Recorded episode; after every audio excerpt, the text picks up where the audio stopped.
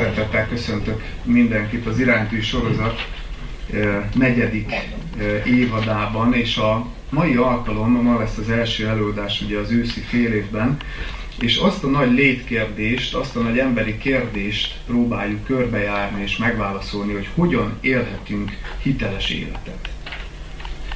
És én örülök annak, hogy ilyen sokan eljöttünk erre az előadásra, mert ez annak a bizonysága, hogy azért vannak még emberek a mai világban is, akik hiteles életet akarnak élni. Miért hangsúlyozom, hogy a mai világban ez nem kis dolog, hogy, hogy egy ilyen téma egyáltalán érdeklődésre méltónak találtatik. Azért, mert ma egy olyan világban élünk, ahol minden művi. Ahol ahol minden szinte csak illúzió. Figyeljétek meg, hogyha bemegyünk a boltba és epres joghurtot akarunk például enni. Nem tudsz epres joghurtot enni, de még eper ízű joghurtot sem tudsz enni, csak eper íz utánzatú joghurtot tudsz enni, mert az eper ízt azt nem az eperből vonják ki, hanem egy ausztráliai fának a kérgéből állítják elő egyébként az eper ízt. Most ez egy blőtt példa, de hogy tényleg, tényleg minden mű, de nem, nem csak ez, hanem bekapcsolod az internetet, és a világ bármelyik tájára oda repülsz pillanatok alatt, akármilyen különböző műholdas programoknak a segítségével, de soha nem fogja adni azt az érzést, mint amikor megtapasztalod a bőrödön, hogy, hogy milyen egy igazi utazás, és milyen felkelni egy csípős reggel a folyóparton, vagy mondhatnánk bármit, kinek mi, a, mi a, az úti cél, a kedvelt úti célja, de, de közben meg mégis annak az illúzióját adja, hogy az egész világ elérhető. De közben meg mégsem, mert nem adja annak a valódiságát. Kirakhatunk mi bármit a Facebookra, hogy milyen szép életünk van, milyen jó helyeken jártunk, milyen vicces az életünk, és hogy egyébként milyen jó fejek vagyunk, és milyen jó személyiségek vagyunk, de attól még egyáltalán nem biztos, hogy az életünk az olyan. Egyáltalán nem biztos, csak mutatunk valami képet, meg mindenki mutat magáról valamilyen képet, ami nem a valóságot mutatja, vagy a valóságnak csak egy nagyon kis szeletét. De nem is csak ez van, mert ha csak a valóságnak egy pici szeletét mutatja, az még lehetne hiteles. De nem ez van, hanem egy olyan képet akar mutatni, ami, ami sokszor egyáltalán nem fedi a valóságot. Ilyen is van. De, vagy kérdés, mennyire lehet szerintetek hiteles például a technológia? A technológia világában, a technikai vívmányok világában élünk, mennyire lehet hiteles egy olyan technológia, ami nyíltan a tervezett elavulással dolgozik. Nyíltan úgy dolgozik a technológia, hogy ugye a fogyasztói mentalitás e, miatt, hogy megtervezik mondjuk két évre vagy három évre, hogy működjön, és utána, utána nem működjön annyira. Mennyire hiteles egy ilyen hozzáállás egyáltalán? Mert szerintem egyáltalán nem hiteles. Nyilván benne vagyunk ebben a világban, benne vagyunk ebben a pörgésben, csak felszínen hozzuk ezeket, hogy egy ilyen világban élünk, vagy, vagy mennyire hiteles a mai világban a szerelem. Mennyire hiteles a mai világban a szerelem. Amikor az a cél, hogy minél több pasival vagy nővel egyből lefeküdjön az ember, mennyire hiteles ez? Hiába lefeküdhet egy ember, egy, egy fiú száz nőt is meghódíthat, vagy egy nő meghódíthat száz férfit is.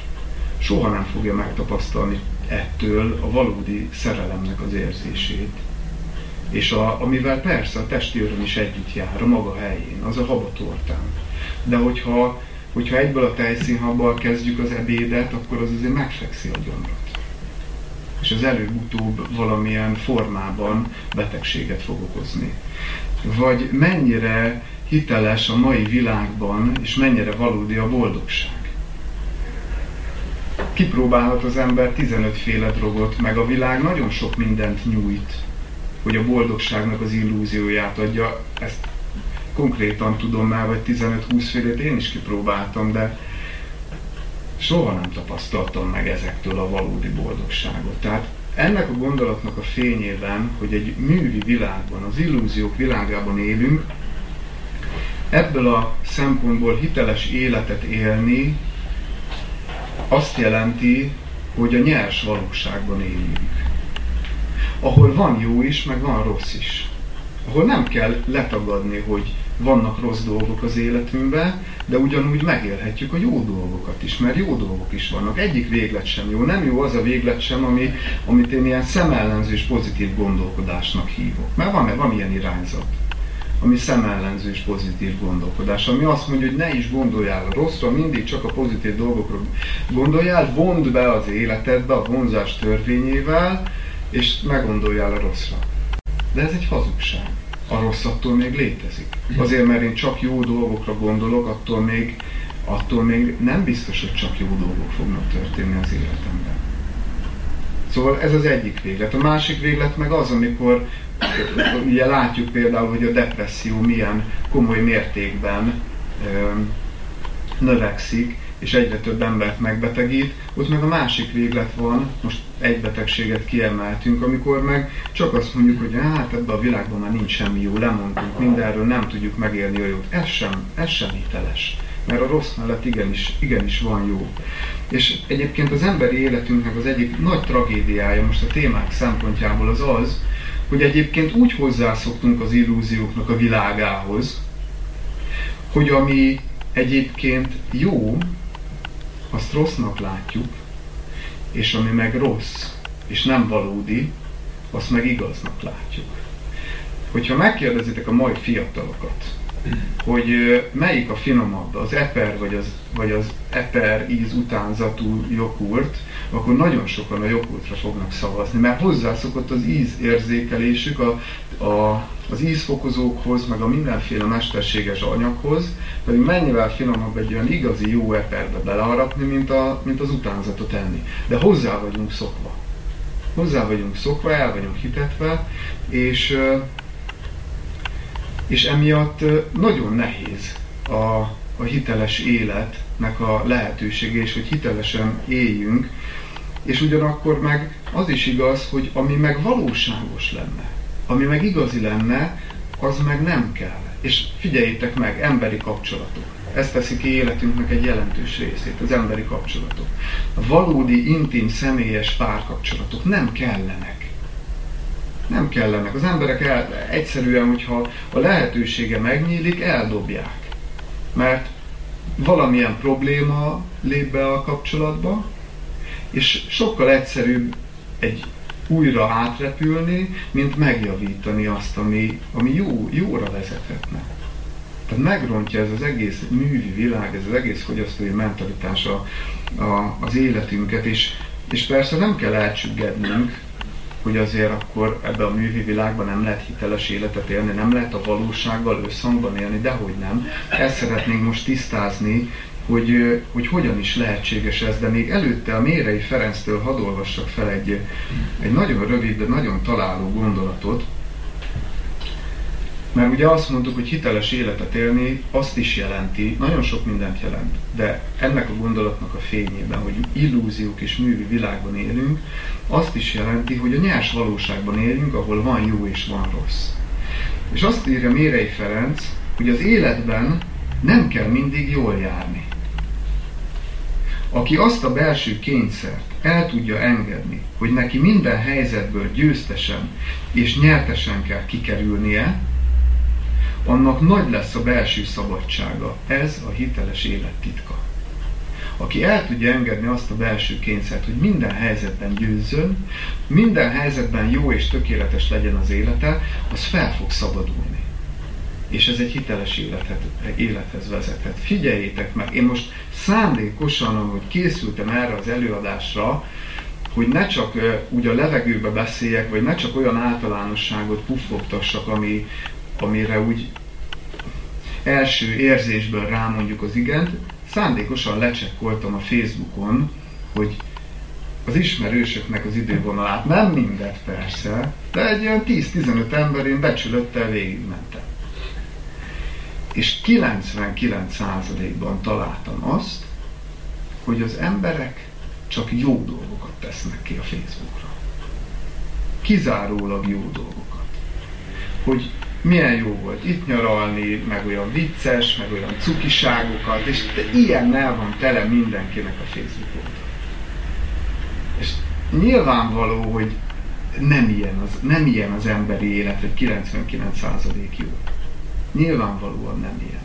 De akkor miért mutatjuk ezt a képet? Miért akarjuk? Miért megyünk az árral, hogy, hogy, hogy csak ezeket lássák róluk? Mert magunk is el akarjuk hinni, hogy, hogy ez az élet, hogy ilyen a valóság. Nem akarunk tudni a valóságról, és, és kiéljük a Facebookon, meg az Instagramon, hogy egyébként nekem minta életem van, és, és ezzel egy olyan társadalmi folyamat indult el egyébként, mert ez óriási hatással van a többi emberre is, mert mindenki azt hiszi, hogy a másiknak milyen jó. És nekem meg nem jó. De akkor legalább már higgyék már azt, hogy azért nekem is jó. És már is ott vagyunk, hogy akkor ki tud így hiteles életet élni, hogyha van ez a kényszer, hogy, hogy azt mutassam magamról, ami jó. Olyan érdekes, hogy az emberek nem raknak ki negatív dolgokat. És most nem akarok arra biztatni senkit, hogy rakja ki, szó, tehát ne essünk a ló túlsó oldalára se, hogy akkor nem erről van szó, csak egy olyan érdekes, érdekes jelenség, amire fel akartam hívni a, a figyelmet. Az életben nem kell mindig jól járni. És aki el tudja engedni azt a kényszert, hogy minden helyzetből győztesen kerüljön ki, az fel fog szabadulni, és hiteles életet tud élni. Na de lépjünk tovább, ugye a bevezető után, és vizsgáljuk meg, hogy milyen egyáltalán, hogy ezen felül még mit jelent az, hogy hitelesen élünk. És hogy hogyan juthatunk a hiteles életre, és én három fő összetevőről szeretnék beszélni, mert rengeteg szempontja és dimenziója van ennek a kérdésnek. De én három fő összetevőről szeretnék beszélni, ami egyben három lépcsőfok is a hiteles élet felé. Ugyanis nyilvánvaló, hogy nem úgy fogunk hiteles életet élni, hogy most meghallgatjuk ezt az előadást, lefekszünk szerda este és csütörtök reggel hitelesen és tökéletesen fogunk felébredni. Ez ennél sokkal bonyolultabb az élet, de erről majd még egy picit részletezném. Szóval, hogy lépcsőfokokon keresztül valósul meg nyilván a hiteles élet. És az első dolog, amit kérdésként szeretnék nektek feltenni, hogy meg tudjátok-e fogalmazni, hogy mi az életetek célja. Hogy miért vagytok ezen a földön.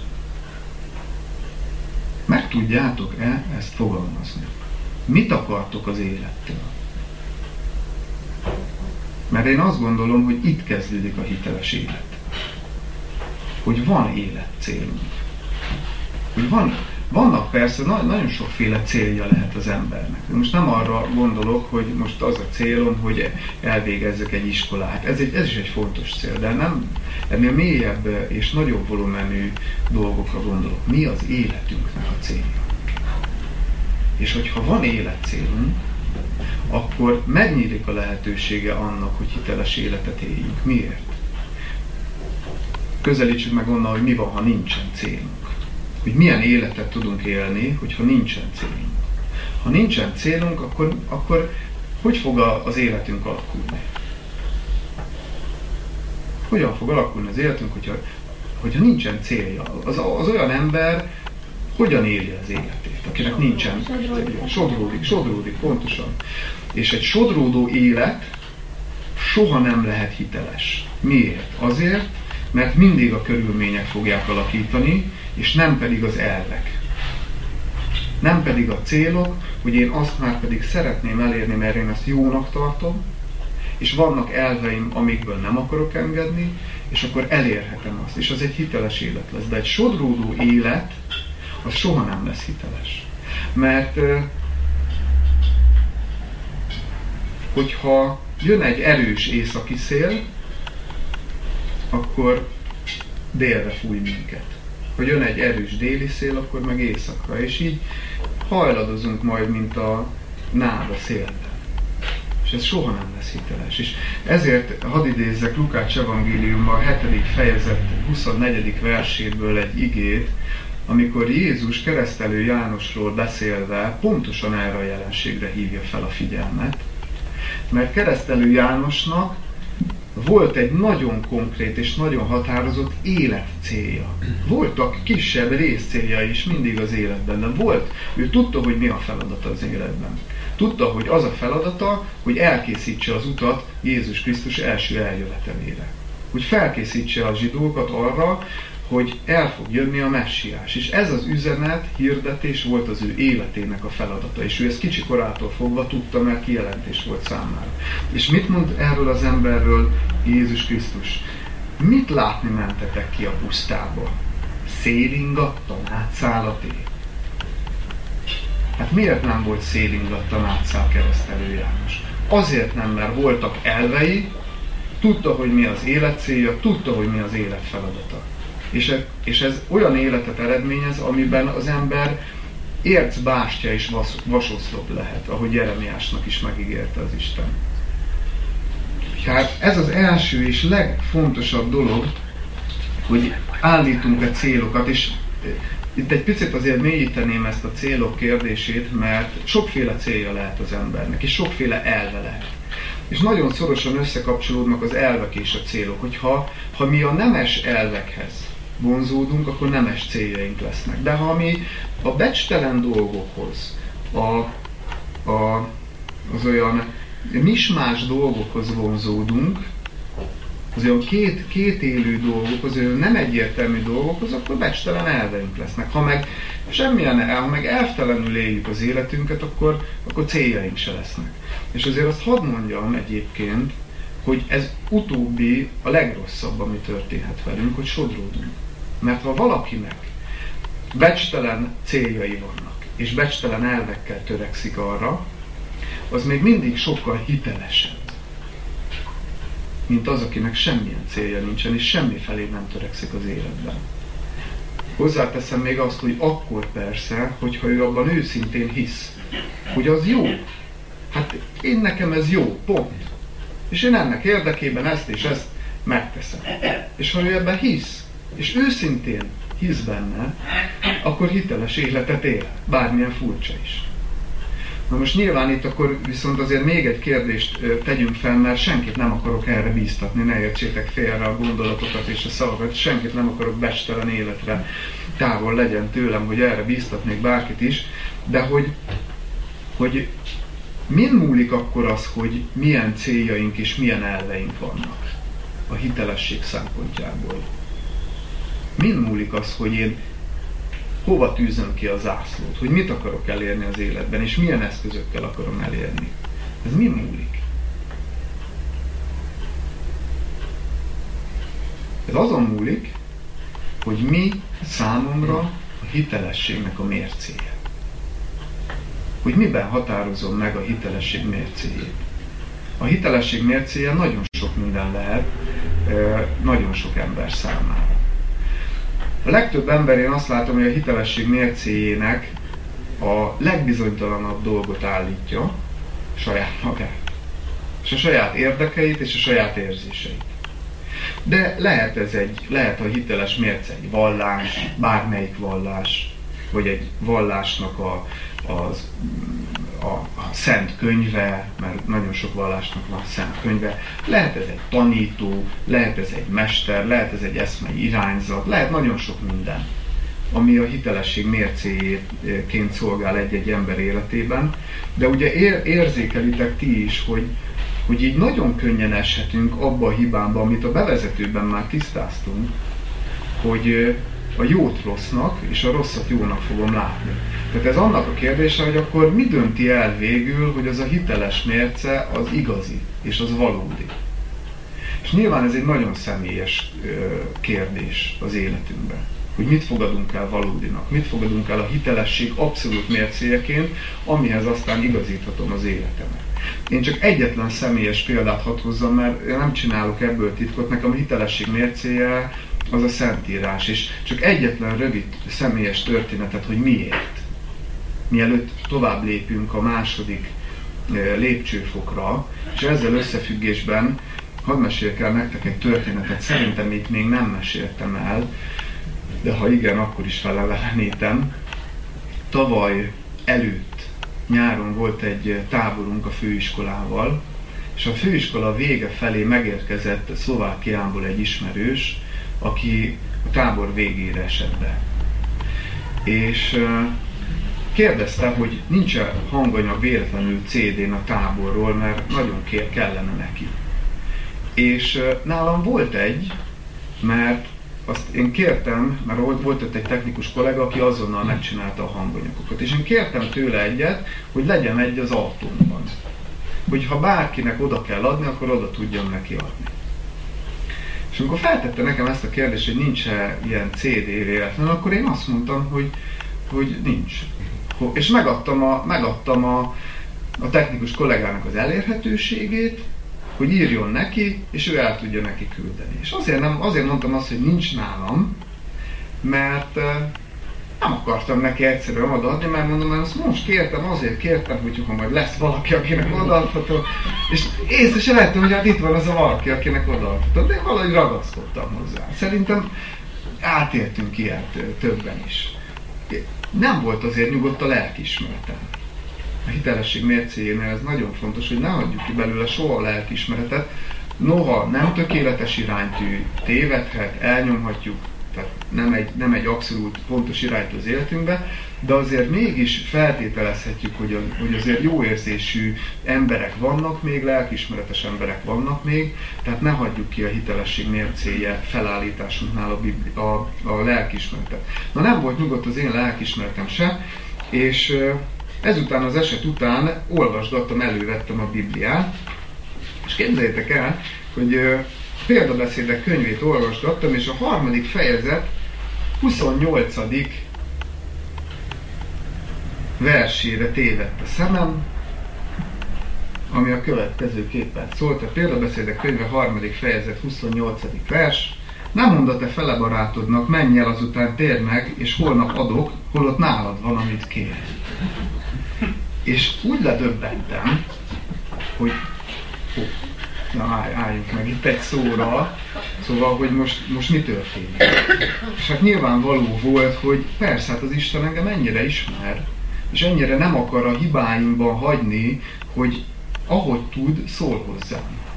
És nagyon sokszor a Biblián keresztül szól hozzám. Én ezt a jelenséget, amit elmeséltem, száz ilyet tudnék mesélni, nem, nem erről szól most az előadás, ezt csak egyet emeltem ki, hogy, hogy ez arról szól nekem, hogy, hogy küzdjek igenis a hibáim ellen, és hogy van valaki, aki leleplez önmagam előtt. És éppen ezért nekem ez abszolút hiteles mérce. Abszolút hiteles mérce. És uh, itt térünk át a második lépcsőfokra, ezzel összefügg nagyon szorosan, mert hogyha van célunk, ha sikerül egy célt felállítani, és megvan a hitelességnek a mércéje is, csak akkor tudunk tovább lépni a második lépcsőfokra. És ez a második lépcsőfok, ez az, hogy szembe merünk-e nézni őszintén és kíméletlenül a hibáinkkal és a valódi természetünkkel. Mondhatok olyan szitok szót is, hogy a bűneinkkel. Hogy szembe merünk-e nézni. Ha igen, akkor hiteles életet tudunk élni, ha nem, akkor nem. Itt két kérdést kell tisztáznunk. Egyik, miért van szükség célokra ahhoz, hogy szembe merjünk nézni a hibáinkkal?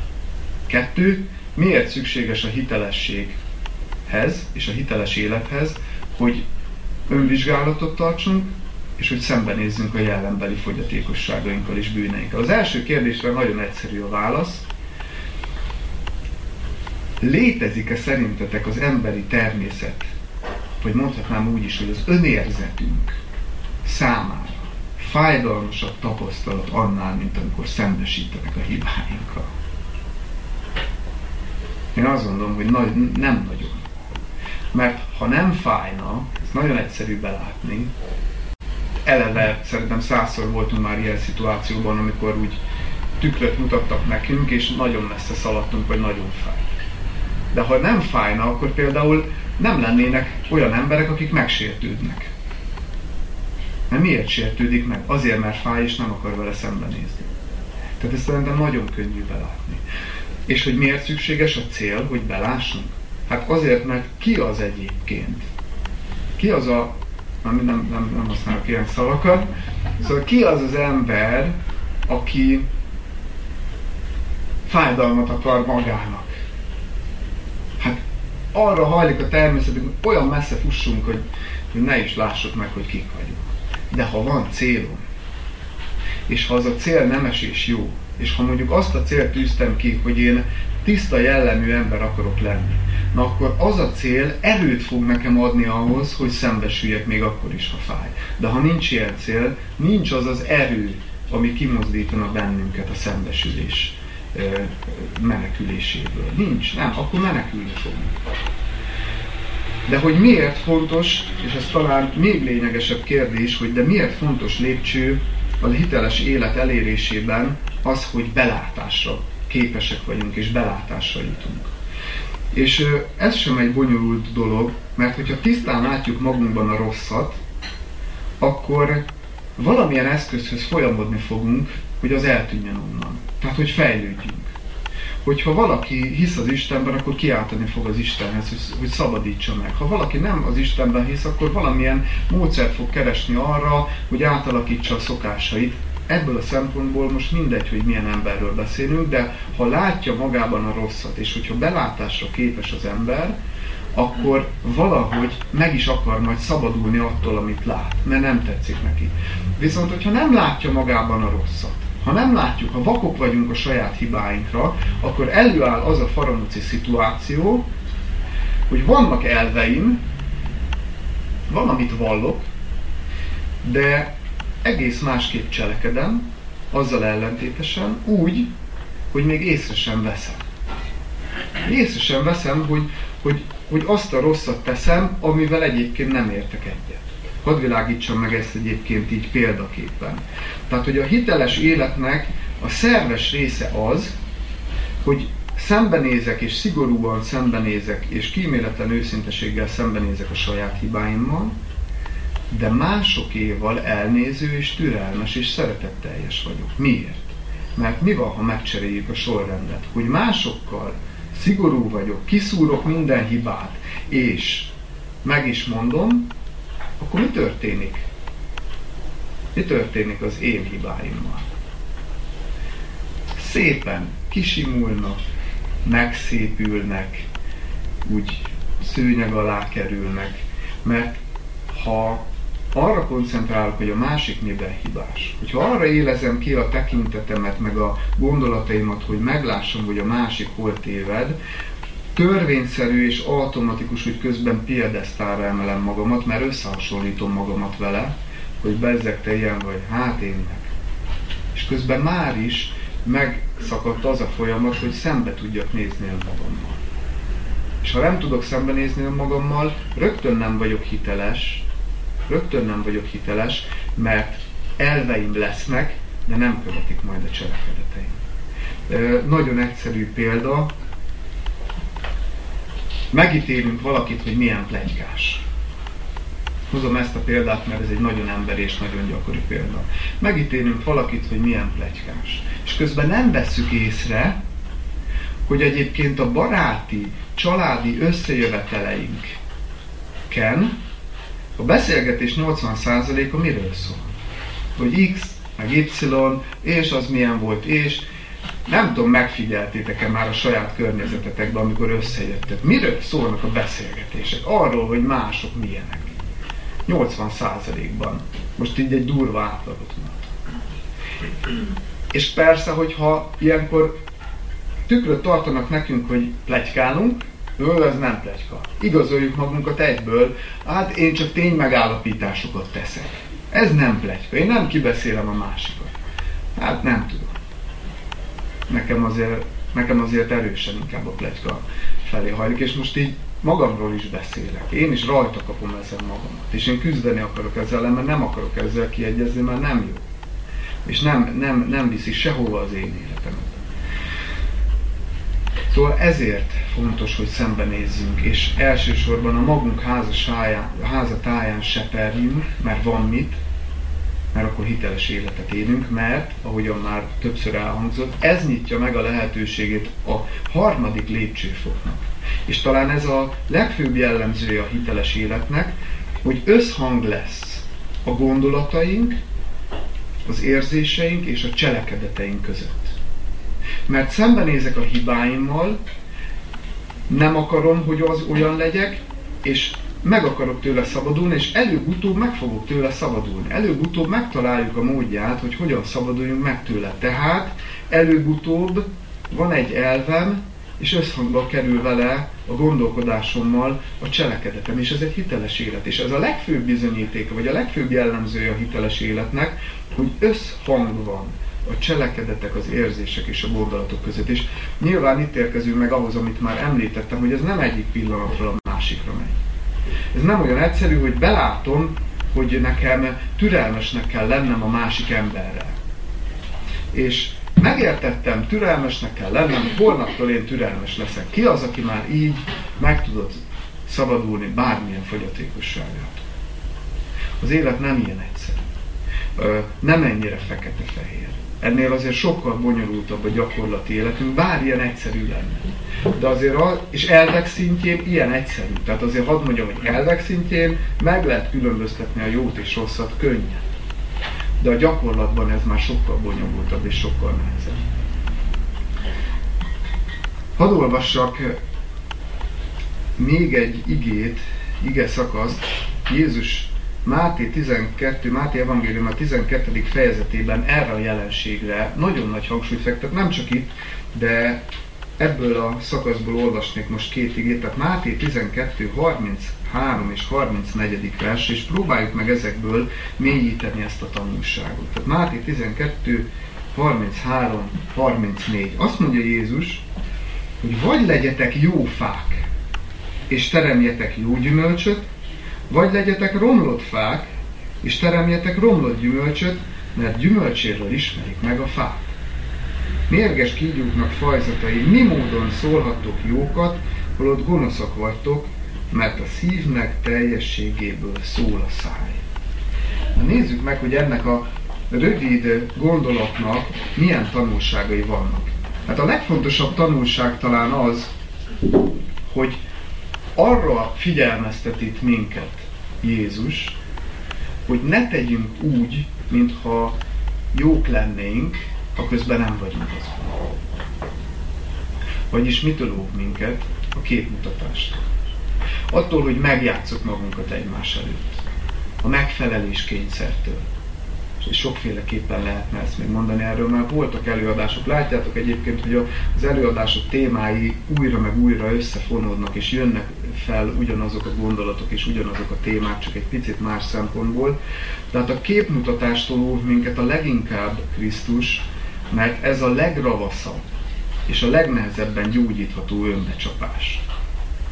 Miért? Azért, mert magad sem tudod, hogy, hogy, hogy nincs összhang mert elhitetted magaddal, hogy egyébként én milyen jó vagyok. Miközben nem. Megítéled a másikban azt, amiben még te sem győztél. Úgy, hogy észre sem veszed, hogy még te nem győztél abban. Félelmetes jelenség. Félelmetes jelenség. Ez az egyik nagy tanulság. Ha, tehát ezért mondtam azt, hogy, hogy, hogy még az az élet is lehet hiteles, ami nyíltan és őszintén a rossz irányba halad. Mert arra az érvényes, hogy oké, okay, akkor én romlott fa vagyok, romlott gyümölcsökkel. De mi a lényeg? Hogy gyümölcseiről ismerik meg a fát. Az az ember kiszámítható, aki őszintén követi a rosszat. Tudod, hogy mire számíthatsz, de attól az embertől mire számítasz, aki azt mondja, hogy ez meg ez meg ez milyen nemes gondolat, de közben meg teljesen más mutat az élete. Ugye erre mondják, hogy bort iszik és vizet prédikál. És az az ember, a, a, azt az embert nem tudod megismerni, nem tudod kiismerni. És az az élet, aki így él, attól távol tartják magukat az emberek, mert, mert nem érzik magukat biztonságban és jól az ilyen ember mellett. Aztán van ez a gondolat is itt a végén, hogy a szívnek teljességéből szól a száj. Milyen jelenségre hívja fel itt Jézus a figyelmet? Egy olyan lelki törvényszerűségre, hogy tökéletes állarcot, tökéletes képmutatást nem fogunk tudni. Bármennyire is igyekszünk, nem fogjuk tudni kivitelezni. Becsaphatjuk magunkat is, becsaphatunk másokat is ideig, óráig. De előbb-utóbb eljön a nyár, eljön a gyümölcs ideje, és kiderül, hogy milyenek vannak. Egy. Kettő. Az a lelki törvényszerűség is életbe lépít, hogy valahol minden ember, aki képmutatóskodik, és nem gonoszságból, mindannyian beleesünk, alakoskodunk, nem azt mondjuk a másiknak, amit szeretnénk, mert félünk, hogy konfliktusba kerül, félünk, hogy nem fog, nem fog minket szeretni, félünk, hogy megszakad a kapcsolat, és még mondhatnánk sok mindent. Ez nem gonoszságból elkövetett képmutatás, csak erre hajlik a természetünk, mert megfelelni akarunk egymásnak. Ez a legnagyobb rákfenéje az emberi életnek. Szóval, hogy, hogy minden ember érzi, hogy, hogy valami nem stimmel az életével. Lehet, hogy becsapja magát, és másoknak is valami állarcot mutat, de ott dolgozik a mélyben, mert nem tud máshogy tenni, csak hogy szívnek teljességéből szól a száj, és valahol e, kibújik a szög a zsákból. És erre a jelenségre is felhívja a figyelmet, ugyanis hadd illusztráljam ezt egy nagyon jó jelenettel. Nem tudom, ki látta a Fegyvernepper című filmet jó pár évvel ezelőtt láttam, egy, egy fegyverkereskedőről szól, Nicolas Cage alakítja a főhőst, aki rengeteg fegyvert ad el Afrikában. És nyilván azzal, hogy rengeteg fegyvert ad el, rengeteg élet kioltásáért felelős. És évek óta követik az ügynökök, hogy lekapcsolják, de, és pontosan tudják, hogy ő az, de nem találtak még olyan bizonyítékot ellene, ami alapján lecsukhatnák. És van egy olyan jelenet a filmben, amikor leszáll a gépével Afrika közepén, a szavanna közepén, egy, egy pusztában, és követik őt az ügynökök. És ott lenne az alkalom, hogy na most itt rá fogják bizonyítani. És mit csinál? Jönnek gyorsan ott a helyiek, meg a benszülöttek, és mondta, hogy ingyen van minden, vigyétek. És olyan gyorsan kirámolják a gépet, a, az afrikaiak még a gépnek a darabjait is elviszik, semmi nem marad. És Nikolás Cage leül egy ilyen, marad körülbelül egy ilyen nagy láda, arra leül, és akkor ilyen pökhendi módon várja az ügynököket. Hát most se fognak elkapni. És megérkezik a két ügynök, és látják, hogy hát nem tudják letartóztatni. És mondja az egyik a másiknak, hogy figyelj, intézzük el itt és most. Tudjuk, hogy ő az senki tartja a fegyvert a, a fegyverneppel. Senki nem fogja megtudni. Tudjuk, hogy ő az. Hány ember életét kell még kioltani, hogy végre le tudjuk ezt csukni. Senki nem fogja megtudni. És mondja a másik, kimond egy hatalmas mondatot, azt mondja, hogy de mi tudni fogjuk. De mi tudni fogjuk. És nem lövik le. És azért mondja ez az ember, hogy de mi tudni fogjuk, mert érzi, hogy végig ott lenne a lelkismeretében, hogy úgy ölt meg valakit, ami nem szabályos. Még akkor sem, hogyha ilyen dolgok vannak a háttérben. Nagy kérdéseket feszeget, nem akarok ennél jobban belemenni. Csak arra a jelenségre akartam felhívni a figyelmet, hogy vajon nekünk milyen dolgaink vannak a háttérben. A lelkünk a legsötétebb zugaiban ami akadálya annak, hogy hiteles életet éljünk. Amiről tudjuk, hogy nem úgy kéne, és ezért nem is hiteles az életünk. Ezeket fel kell deríteni. És ezeket el kell tüntetni ahhoz, hogy hiteles életet tudjunk élni. Mert az emberek is érzik. Az emberek is érzik a hogyanból, hogy hiteles az, amit mondok, vagy nem. Egy kicsit később ebben a Máté 12-ben azt mondja Jézus, hogy a te beszédedből ismertetsz igaznak, és a te beszédedből ismertetsz hamisnak. Nem tudod eltitkolni. Nem abból, amit mondasz, nem a tartalomból, hanem abból, ahogyan beszélsz és ahogyan szólsz. Érzik az emberek. És érzettel is, hogy most hiteles vagy-e, vagy nem. És ide tartozik még egy nagyon szép kis példatörténet, és nagyon sokat mondom ezt így a lezárás előtt, ide kívánkozik, hogy milyen sok múlik ezen, hogy jó befolyást árasztunk el a világban, vagy nem jó befolyást. Hitelességet, vagy, vagy illúziókat. A 19.-20. század fordulóján történt az eset, hogy a, hogy a Canterbury érsek megkereste a kornak az adott nagy színészét. Mert látta azt, hogy ők hiába prédikálnak a szószékről, semmi hatása nincs az embereknek. Az emberekre. És nézi, hogy az emberek, akik meg a színházba járnak, micsoda óriási hatást tud elérni a színház az emberekre. És valahogy bosszantotta ez a dolog, és érdekelte, hogy mi a titka a színészeknek. És megkereste ezt a színészt, az egyik legnagyobb színészt a korban, és feltette neki ezt a kérdést, hogy ugyan, árulja már el, kedves színész uram, hogy mi a titka, miért tudnak akkora hatással lenni a színpadon az emberekre. És azt mondta a színész, hogy kedves érsek uram, a válasz nagyon egyszerű, minden a lelkesedés hatalmában rejlik. Azt mondja, hogy míg mi színészek a színpadon úgy beszélünk a képzelt dolgokról, mintha valóságosak lennének, addig önök a szószékről, a valóságos dolgokról úgy beszélnek, mintha csak képzelt dolgok lennének. És ennyi. És ha nincs lelkesedés, és ha én magam sem hiszem el azt, amit vallok és hiszek, akkor soha az életben nem fogom tudni hitelesen képviselni. És nem lesz hatásom. Nem tudok jó befolyást választani. És tegyük fel végezetül zárásképpen azt a kérdést, hogy egyrészt tisztázzuk magunkba, hogy milyen befolyást akarunk választani az életünkkel. Jót vagy rosszat. És hogyha feltenném azt a kérdést, hogy e a világtörténelem folyamán ki volt az az ember, akinek a legnagyobb befolyása volt? A legnagyobb jó befolyása? Jézus.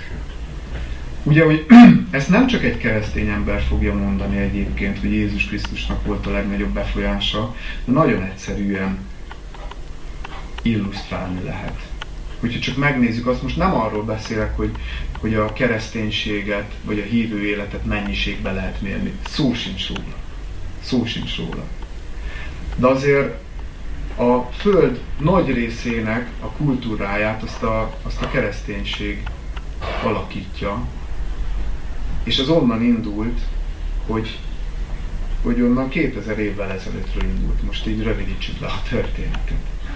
És tegyük fel azt a kérdést, hogy miért tudott Jézus ekkora hatással lenni az emberekre. Miért tudott akkora hatással lenni, hogy amikor a főpapok, akik állandóan azon munkálkodták, hogy, munkálkodtak, hogy elfogják és megöljék, volt olyan eset, hogy elküldték a szolgákat, hogy fogják el és hozzák a főtanács elé, hogy elítélhessék. És elküldték a szolgákat, és a szolgák elmentek, és eltöltöttek ott több órát, majd visszamentek Jézus nélkül, mert eszük ágában sem volt elfogni őt, és amikor kérdezték a főpapok, hogy miért nem hoztátok ide, akkor annyit tudtak mondani, hogy soha ember úgy nem szólott még, mint az az ember annyira lenyűgözte őket, annyira magával ragadta azokat az embereket, akiknek az a parancs volt kiadva, hogy fogjátok el, hogy elfelejtették a parancsot. Mert magával ragadta őket valami, Jézusnak a lénye. Nem csak az, amit mondott, hanem ahogy mondta. És egy rövid gondolat egy keresztény írónőtől, hogy miért. Krisztus szavait tökéletesen szemléltették és támogatták életének cselekedetei. Ő maga volt az, amit tanított. Nem csak hirdette az igazságot, hanem ő volt az igazság. Ez adott erőt tanításainak. És ő mondja a Máté evangéliuma 5. fejezetében, a hegyi beszédben, a 19.-20. verset fogom felolvasni, hogy ez elérhető mindenkinek hogy, hogy hiteles legyen önmaga és a környezet előtt. És ennek egyetlen titka van, az, amiről végig beszéltünk, de hadd olvassam ebben a megfogalmazásában, megfogalmazásban Máté 5.19.20. Valaki azért csak egyet is megront a legkisebb parancsolatok közül, és úgy tanítja az embereket, a mennyek országában a legkisebb lesz. Valaki pedig cselekszi, és úgy tanít, az a mennyeknek országában nagy lesz. Mert mondom néktek, hogy a ti igazságotok nem több az írástudók és farizeusok igazságánál, semmiképpen nem mehettek be a mennyeknek országába. Tehát Jézus szavai nagyon világosak. Nem azt mondja, amit már mi is hangsúlyoztunk, hogy egyik pillanatról a másikra légy tökéletes.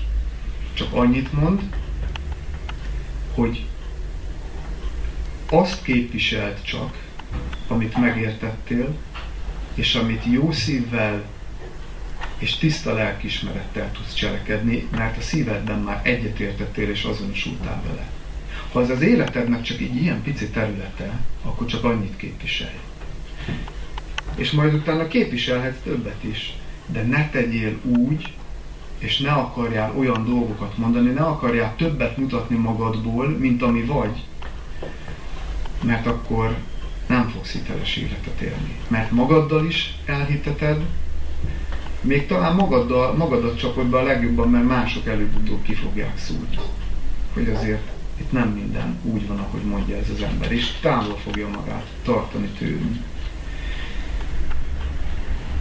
És ha így éljük az életünket, hogyha meg tudunk szűnni attól a kényszertől, hogy nem összehasonlítom magamat másokkal, hogy nem akarok többet mutatni, hogy nem csak a jó dolgokat akarom megélni, és azt mutatni, és azt a képet mások elé állítani, hogy nekem milyen jó életem van. Ha ezt meg tudom tenni, és csak annyit vállalok, és csak annyit mutatok, ami vagyok, akkor ez egy olyan felszabadult és örömteli életet fog eredményezni, amiben mi is boldogok leszünk, és másoknak is vonzó lesz. Miért? Mert nem fogunk függeni mások véleményétől. Óriási szabadság. Óriási szabadság, hogy nem függök attól, hogy a másik mit gondol. Hogy vállalom a konfliktust, hogy vállalom azt, hogy tévedtem. Hogy vállalom azt, hogy nem tudom. Hogy vállalom azt, hogy most nem. Most nem megyek. Mert nem érek rá. És még sok mindent mondhatnék de az egy szabad élet lesz, és az egy boldog élet lesz. És azért lesz vonzó, mert minden ember arra vágyik, hogy önmaga lehessen. Hogy önmagáért szeressék, nem azért, amit tesz meg, amit mutat, ezt éljük. De nem erre vágyunk valójában, csak ezt éljük. De, de a lelkünk mélyén és a lelke mélyén minden ember arra vágyik, hogy ne állarcokat vegyen fel, és ne állarcos emberekkel találkozzon, hanem, hanem húsvér, valódi emberekkel. Nagyon jó a Facebookon való kapcsolattartás, csak, nincs, nincs mögötte hús meg vér, meg illat, amitől egy kapcsolat valódi lesz. És ezzel nem azt mondtam, hogy dobjuk ki az egészet, nem, szó sincs erről. Csak helyezzük a megfelelő porszra és kezeljük helyén. És olyan érdekes, hogy ott volt például egy nagy gondolkodója a történelemnek, Gandhi, aki nagyon sok mély igazságra eljutott. Tudjátok, hogy Gandhi miért nem volt keresztény? Gandhi azért nem volt keresztény, mert azt mondta, hogy ha keresztények valóban keresztények lennének, már én is az lennék. Na csak ennyire fontos az, ha a kereszténység, ha az Isten hit szempontjából nézzük az életünket, vagy ezt a témát, na csak ennyire fontos, hogy mennyire élünk hiteles életet. De nem csak ebből a szempontból. Most mindegy, hogy milyen szempontból, milyen elv, vagy milyen vallás, vagy milyen eszme irányzat szempontjából nézzük. Teljesen mindegy. Hiteles élet. Az valódi kapcsolatokat, igazi, intim, személyes kapcsolatokat és boldogságot fog eredményezni, nem az illúziókat, hanem a, hanem a valóságot. Én ezt kívánom mindenkinek, és le is zárjuk itt a témát, ezt kívánom mindenkinek, hogy, hogy induljunk el ezen az úton, vagy folytassuk, ha már elkezdtük, és ne alkudjunk meg az elveinkkel, ne alkudjunk meg azzal, hogy elérhető a hiteles élet. Csak merjük vállalni a sebezhetőségünket és azt, akik vagyunk, és akkor hitelesek leszünk. Köszönöm szépen a figyelmet. Én idáig szerettem volna eljutni.